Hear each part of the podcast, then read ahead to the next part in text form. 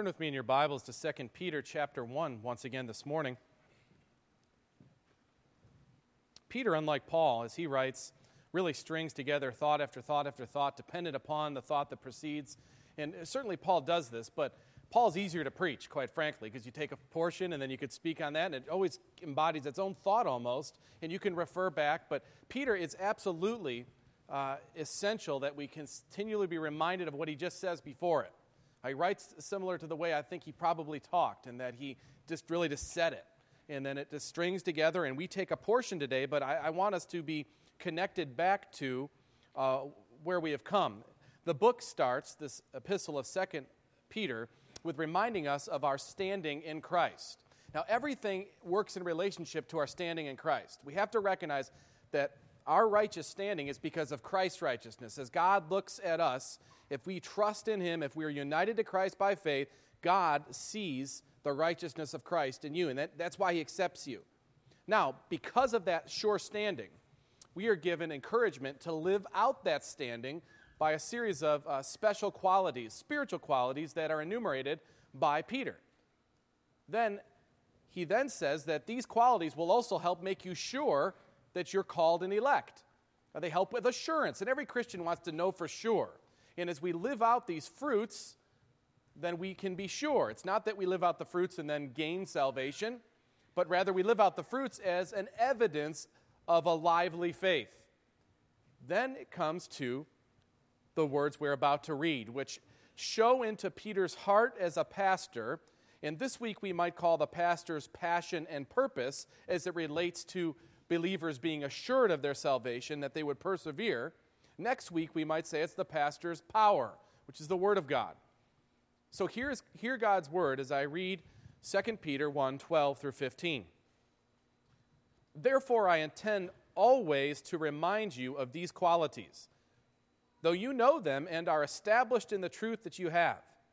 I think it right, as long as I am in this body, to stir you up by way of reminder. Since I know that the putting off of my body will be soon, as our Lord Jesus Christ made clear to me, and I will make every effort so that after my departure, you may be able at any time to recall these things. Let us pray. Lord God, you have given us your holy word. We are so thankful for it. And we just sang, Lord, we asked for you to speak. And all that we say of you, that it would be according to your word. That all of our teaching, all my teaching this morning would be according to your word, so that your lambs may know their own true shepherd's voice.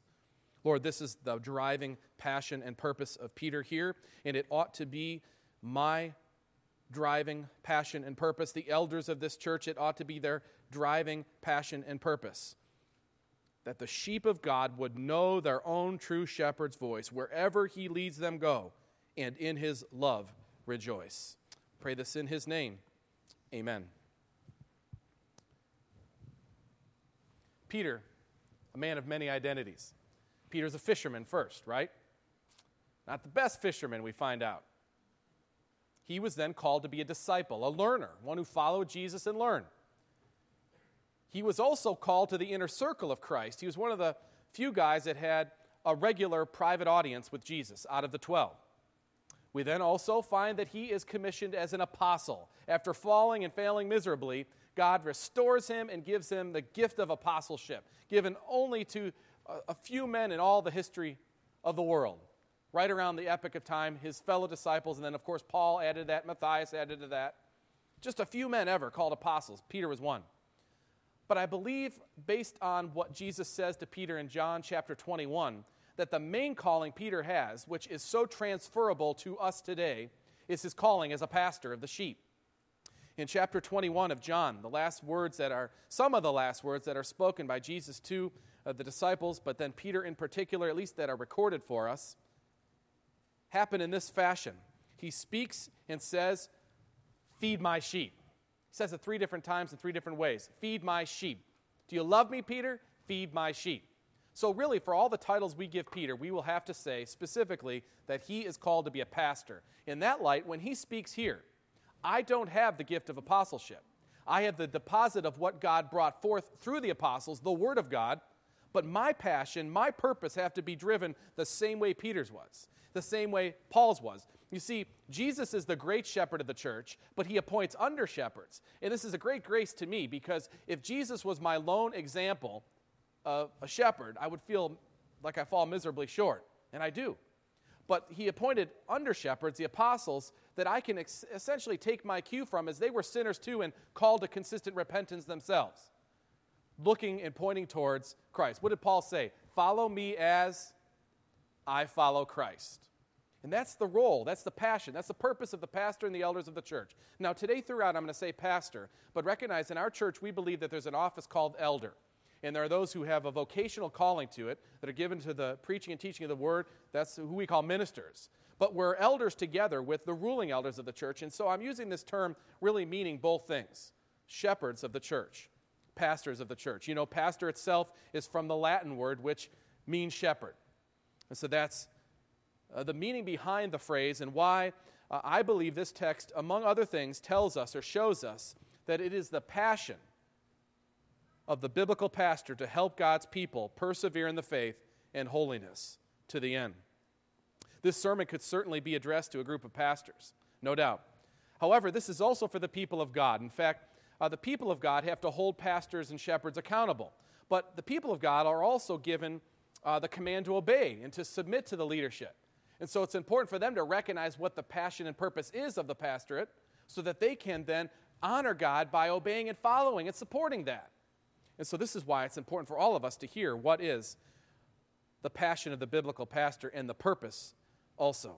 Let's look at this text in three different uh, ways. First, I think you can see very clearly that the biblical pastor, as Peter exemplifies, has a driving, just a driving passion for God's people to be established in the truth. Look at verse 12. Therefore, I intend always to remind you of these qualities though you know them and are established in the truth that you have, I think it right, as long as I'm in the body, to stir you up by way of reminder.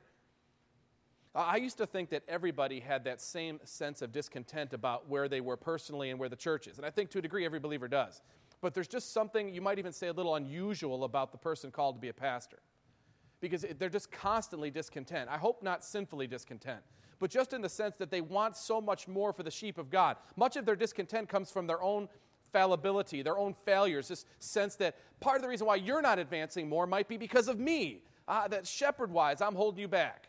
And that drives me to Christ and drives me to drive you to Christ. It's a driving sense, a passion. You might even say, uh, without the negative connotations, an obsession to see God's people go hard after Him and not settle for mediocrity. There's so many mediocre people in the world. I don't want you to be mediocre. And I want to give my life just to seeing you come up above all that for the glory of Christ. That's the heart of the pastor for his people, the shepherds for the people. Look at the language in verse 12. Therefore, I intend always to remind you of these qualities, speaking back again to those spiritual qualities mentioned earlier.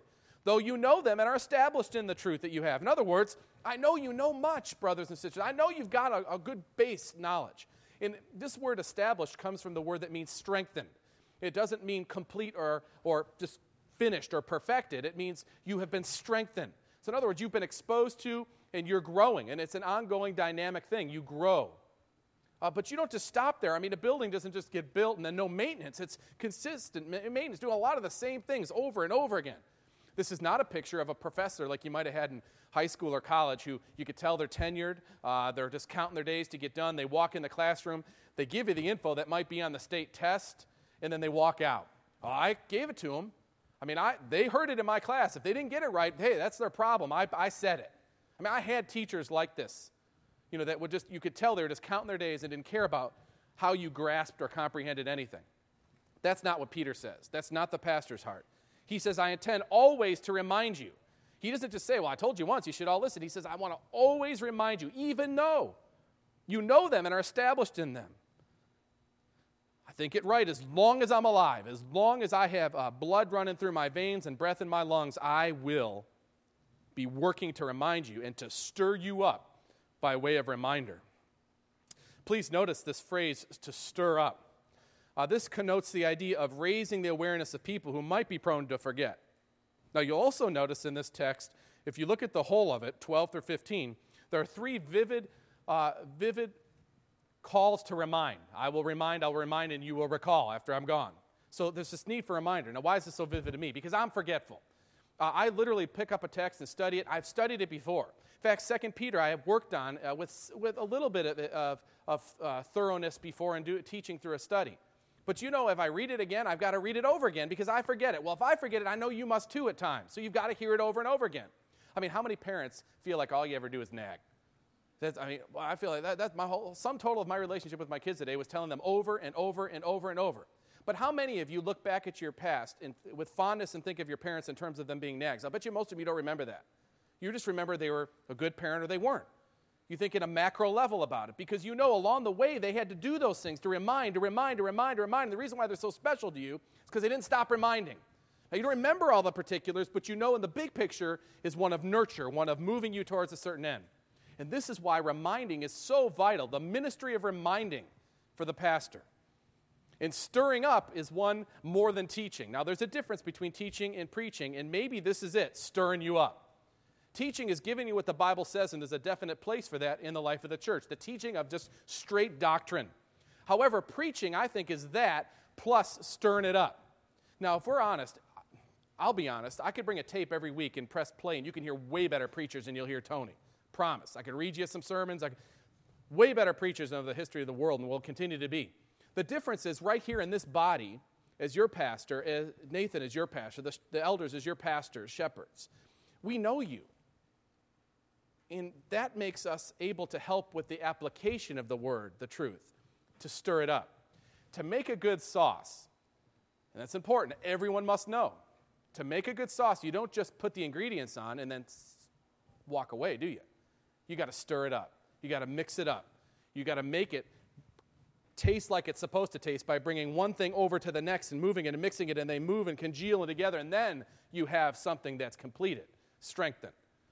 That's what stirring it up means. And Peter understood this. I'm going to remind you, I'm going to remind you, as long as I'm alive, I'm going to remind you, and I'm going to stir you up by way of reminding again. Let me ask a couple questions and answer them by the text. Why does the pastor have to be about reminding the people of God? He says, I intend to remind you of these qualities. Well, the people have been established in it, but because of our own sinfulness, it's, we're battling consistently and constantly. We have to be reminded the simplest of truths.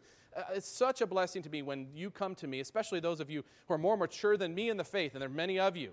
Walk with the Lord a long time, and you'll come and say to me, Boy, Pastor, there's something you said, and it'll be a very simple point about just a comprehension of God's grace to you, a sinner. You've been walking with Christ for many years, and you say at that time that that hits you again afresh that day. That's why we have to be reminded. Someone has walked with Christ for his whole life, her whole life, and they still need to remember the gospel of grace. Constant, consistent reminders are always part of the driving passion of the pastor, the biblical pastor, who wants to see God's people be assured of their salvation, that they would then persevere all the way to the end of their days and trust in Christ. Repetition, though, another important part of it, is just it's just a great teaching mechanism that Jesus did over and over again. One author writing about this, a use of repetition or reminding in preaching and teaching, says this Repetition expands our capability of recall. Recovering spiritual truth demands repetition and use. The more you hear, think through, and apply spiritual truth, the more it begins to dominate your thinking. Eventually, you will react involuntarily in the proper spiritual manner to any situation because a particular spiritual principle has become so much a part of you. Now, I don't mean to say that it's just something you plug in like some computer language and it just happens. Uh, you may end up wrestling, you know, but it'll come to your mind. It'll, you'll remember. I mean, there are things that convict me now that didn't convict me before because I've been exposed over and over, and I know that I should be doing differently when you think of how important recall is, if you've ever had a chance to sing before people, play an instrument before people, teach or talk before people, you probably had this happen. And it's happened to me many times in my life. I looked over and studied my notes and, and considered what I was going to say, and I got up and all of a sudden I looked at you. And it just went, my mind went blank. It hasn't happened as much because I've had more practice, but I still have to prepare by at least reading through my notes, my extended outline, five or six times to really feel like if I were to shocked, I'd still remember it. You know what I'm saying? We had a preaching teacher that used to tell us that I should be able to wake you up at 3 a.m. and you should be able to give me your proposition immediately. And he means it because you've got to know it so well that you are just able to say, you just kind of exhale it. But yet you know how quickly something can come and you blank. You're going to make a presentation in your company and you were, proud, you were confident going in, and then boom, the PowerPoint goes on and you just don't remember why you put that bullet point up there. Reminding is so important. It's what helps us when we come down to the moment of, of just acting almost uh, involuntarily because we know and we've heard over and over again. And look at the text again with me. You'll see. Verse 12, I intend to always remind you of these qualities. Verse 13, to stir you up by way of reminder. Verse 15, and I will make every effort so that after my departure you may be able at any time to recall these things. Ministry of reminding is a huge part of the outflow or the tool the pastor will use to see people's God's people established in the truth and persevere. But another question I'd ask is what does the pastor have to remind the people of? Specifically, in this context, therefore I intend always to remind you of these qualities. What qualities? Well, back at verse 5, look at verse 5 so you might be reminded. For this very reason, make every effort to supplement your faith with virtue, virtue with knowledge, and knowledge with self control, self control with steadfastness, steadfastness with godliness, and godliness with brotherly affection, and brotherly affection with love. For if these qualities are yours and increasing, they keep you from being ineffective or unfruitful in the knowledge of our Lord Jesus. He feels he's got to say this over and over and over again. And I think he's right. In fact, he's saying what Paul says in so many words in Galatians when talking about the fruits of the Spirit he's, Paul's saying what has been said in the body of the whole Old Testament. If you lived out the positive connotations of the, the Ten Commandments, they are fruits that the Spirit give us to do. It's a unified message of virtue that is lived out in light of who we are in Christ. And we have to be reminded of that over and over and over again. And so, that's why, or that's what we have to be reminded of these virtues that show, make our calling and election sure, prove that God's done something supernatural in us, that He saved us from our sin and given us a new nature.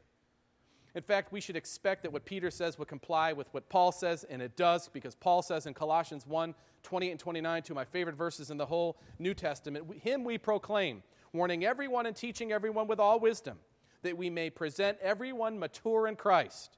For this I toil, struggling with all his energy that he powerfully works within me.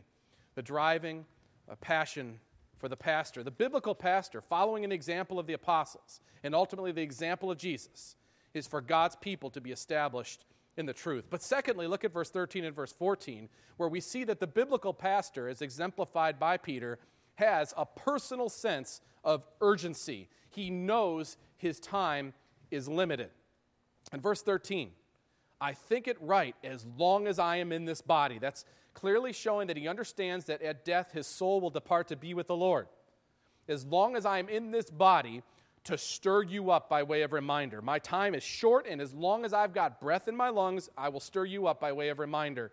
Verse 14, kind of chilling words, since I know that the putting off of my body will be soon, as our Lord Jesus Christ made clear to me.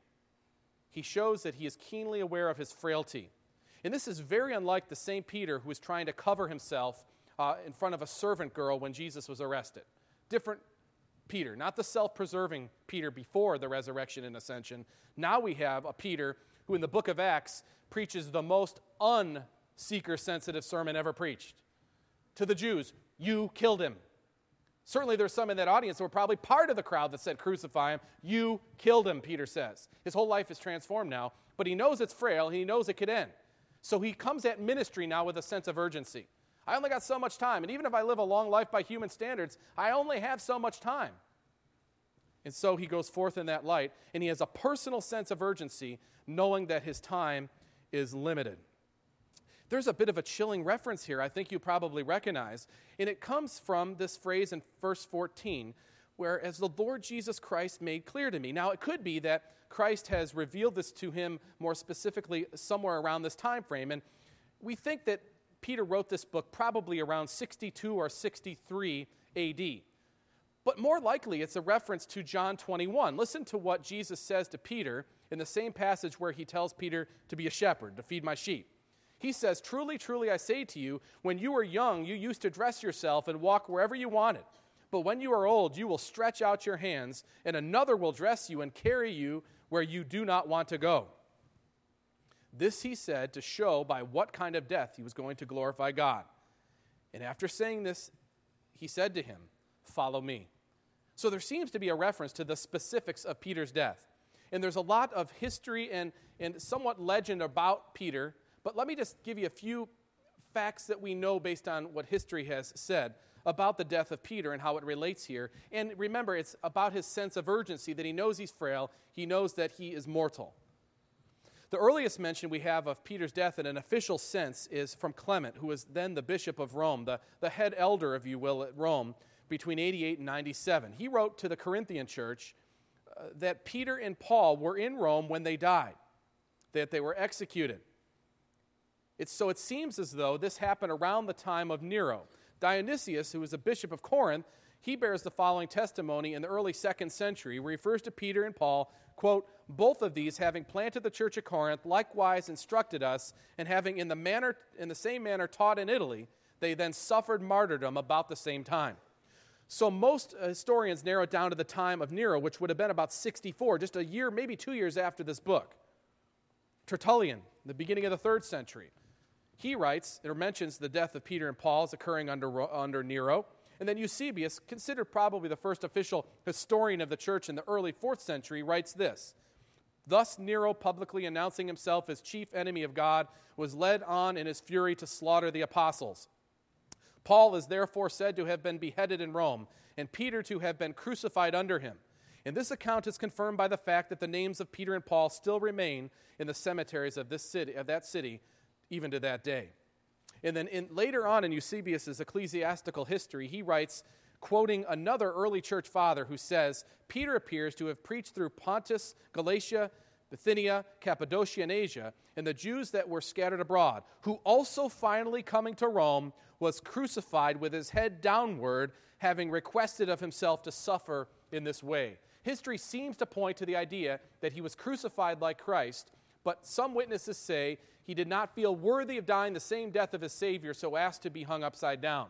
That cannot be absolutely confirmed, but the date and time in his martyrdom seems clear that it happened around the time of Nero, just a year or two after the writing of this. He knew his time was short.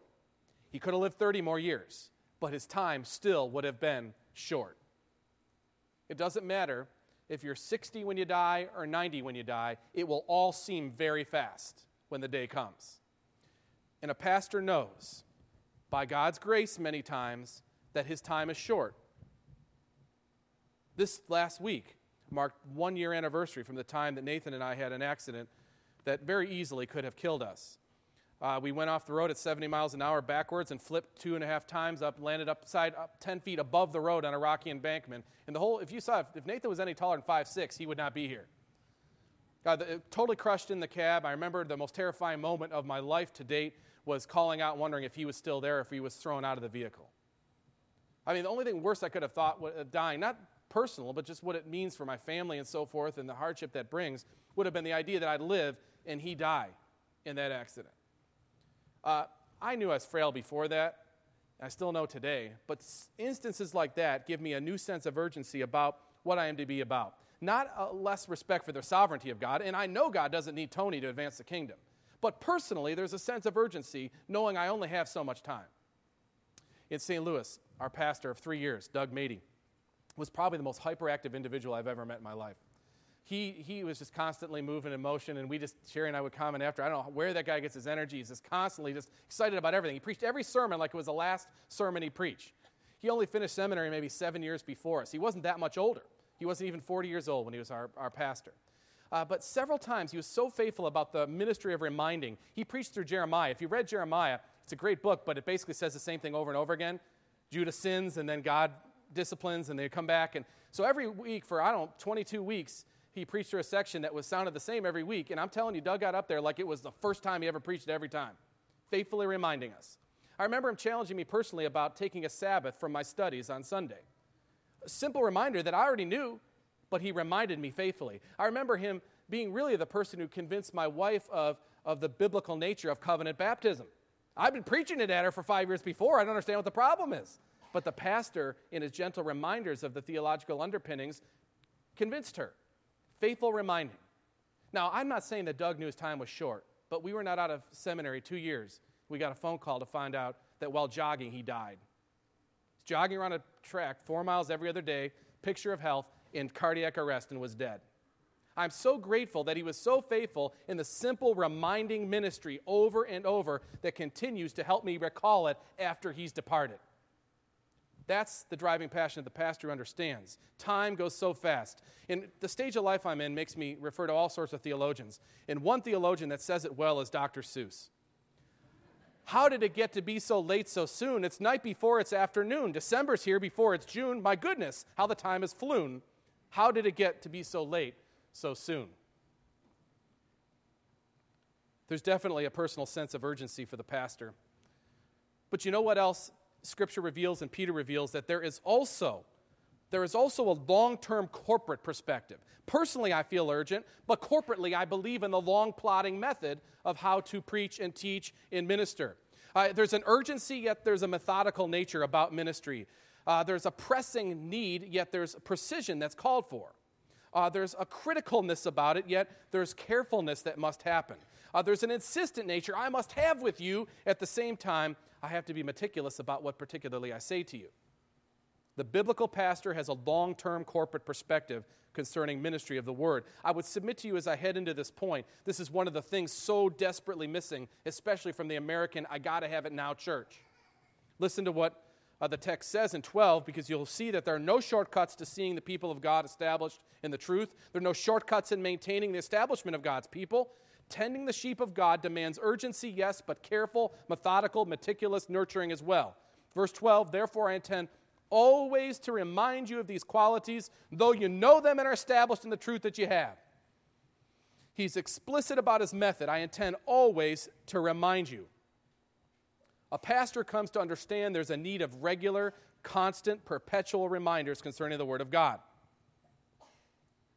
This resonates with me because I remember specifically uh, Peter is written to the church in general and has a kind of a spot here where a pastor can really learn about passion and purpose, and the people of God can be made aware. But Timothy was written primarily to a pastor, and the people of God, again, glean from this. But the whole book was written to guide a man who was helping to develop and plan and plant a church. And those early churches would be models of other churches. So they're very important what happened at that level. Thus, the apostles were there.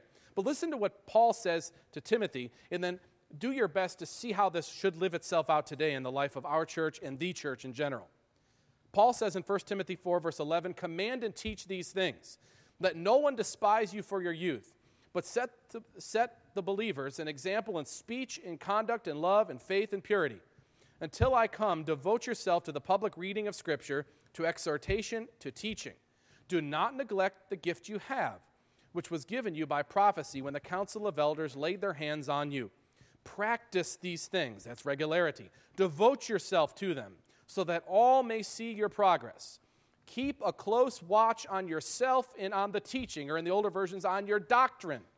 Persist in this. That's not just try it and see if it works, but persist in this, for by so doing, you will save both yourself and your hearers. Now, hear me very closely on this. I think one of the biggest tragedies in the church's life is the pastor as the CEO model.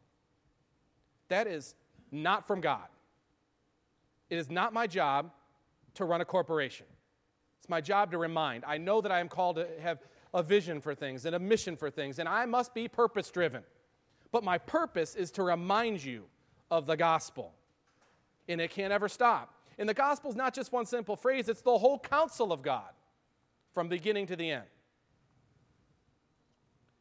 I think, in connection with this tragic event in the life of the church, especially the American church, is the, the rise of the prominence of the so called topical sermon. The topical sermon itself is a departure from the regular, consistent exposition of the Word of God, and it has caused the church at large to be biblically illiterate. Oh, people know how to handle their funds. People know how to pray the prayer of Jabez. They know how to do this and they know how to do that, but they couldn't tell you anything about the Father, Son, and the Holy Spirit. And they couldn't tell you from beginning to end of Scripture when false teaching comes, whether it's false or not, because they only know how to deal with their relationships based on what that pastor gave in their cleverness with some verses attached. I am not saying there's no reason for topical sermons. We should preach topics and relate them to Scripture, but that ought not be the steady diet of the church. In fact, this is uh, historically, this is an anomaly. It always used to be where uh, the church in its most healthy states would open up the Word of God and exposit. Uh, when Romanism came in, they weighed so heavily on the sacrament that the Word went away and it was all about the sacrament. Well, the Reformation brought a right correction to the Word and sacrament.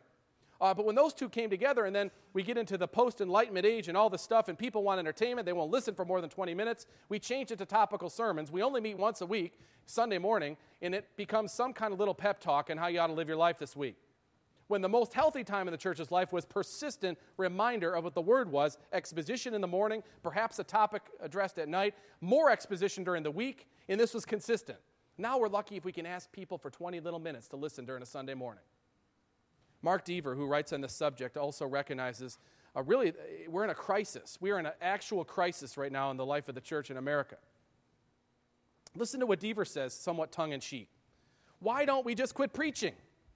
Considering the widespread popularity of engaging anecdotes and vivid vignettes, wouldn't it be more effective to simply tell a few captivating stories on Sunday morning? And why think specifically about expositional preaching? That brand so often associated with excruciating boredom and half empty pews. If our fast paced society of sports tickers and soundbite infotainment, can we really expect anyone to have the patience for a serious exposition of an ancient text?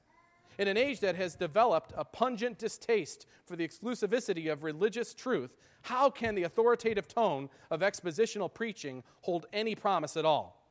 in a voyeuristic culture inundated with glossy magazines and risque sitcoms, maybe pastors would be wise to modernize, quit the text centered approach, and accommodate to our culture's predilection for the visual. So, what do you think? Why preach? I would suggest that's essentially what's happened at large. And that's why we're so terribly ineffective in the culture. That's why the average person who can go, say they've gone to church 20, for 20 years doesn't know anything about biblical literateness. literateness. It's because of that very kind of preaching that has brought us to this place. Prayer Works, I read as a title. So, prayer works. What would that sermon look like? It would be prayer works, and the pastor tell about how it works sometime for him and attach some scriptures to it. Why must I forgive that person? Now, are these things in the Bible? Absolutely.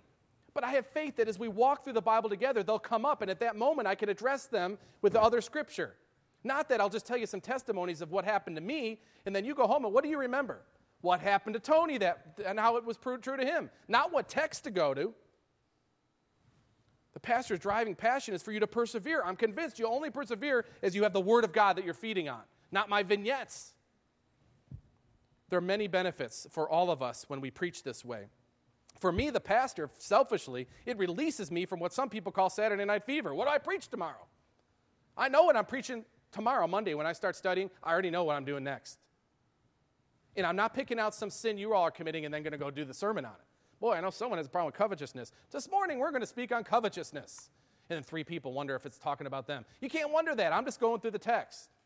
It releases me from this way. It releases me from the likelihood of, uh, it releases me to preach the whole counsel of God, not just certain texts. In fact, it forces me to study difficult, often neglected texts for myself. In other words, there are many verses we're going to get to in 2 Peter where I'm struggling with myself. How do I explain this? Well, I've got to struggle with it, and I've got to share this struggle with you rather than skip it. Increases the word's command, the Bible's command, and over me by giving me a broader exposure to the probing sword of the Scripture. It increases my God given uh, prophetic authority because it's on the Word, not on me. Increases the trustworthiness of the pastor's preaching in the eyes of you, the congregation, when you know it's the Word I'm bound to not me, not myself. But this benefits you too, brothers and sisters. In fact, if I were looking for a church, uh, I'd have a list of things I'd look for, but one would definitely be a commitment to exposition. The congregation is released from a slavery to my personal hobby horse when it's exposition. You won't have to hear a sermon on the end times every week. You won't hear a sermon on tithing every week. We need a few more of those probably, but at any rate, not every week will we have that because it's not a hobby horse I'm on. You know we're going through the text. This will increase your knowledge of God and His Word by broadening your exposure as we walk through the different parts of Scripture. It increases your trust in the inspiration, the inerrancy, the clarity, the sufficiency of Scripture. It becomes so clear when you keep hearing the reminders among all these different authors who are writing. Increases your trust in preaching and teaching in general. It decreases the likelihood that you will be deceived by false teaching. It will function for you also. And finally, as a model for the own kind of the study you can do on your own. There's nothing I do here. Now, I may have to teach it. and Maybe I have an ability to teach it that not everyone has. I think a lot of people have it. I mean, every mom is a teacher as far as I've ever seen. But point being is you don't have to necessarily present it, but you can look at the text and you, with your own work and labor and the Holy Spirit's ministry in your life, you could come to understand that text and follow a similar model to what you see here. It gives you a model, in essence, for studying Scripture yourself and for your family. Reformation will come, brothers and sisters, when the church returns to faithful, regular exposition of the Word. If you go to China right now and you ask someone who's sneaking around trying to have church service, what kind of sermons do you think they're preaching there? Do, do you really think it's about your finances? You got an hour before a guard comes by. What are you going to look at? What does the Bible say? That's what I want to know.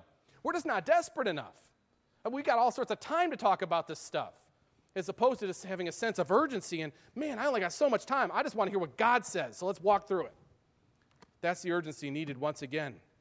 And this is why verse 15 in closing says, I will make every effort so that after my departure, you may be able at any time to recall these things. What are these things? The spiritual qualities that he's reminding us of that help us be assured that we are called and elect, and our calling and election is based on union with Christ. That's what he is about. This is why he reminds and reminds and reminds, so that if he's gone, the people will stand firm because they will recall these things. It is the passion of the biblical pastor to help God's people persevere in the faith and holiness to the end. And I have no greater tool than the Word of God. This week is the passion and purpose of the pastor. Next week is the power of the pastor, which is the Word preached. Let us pray.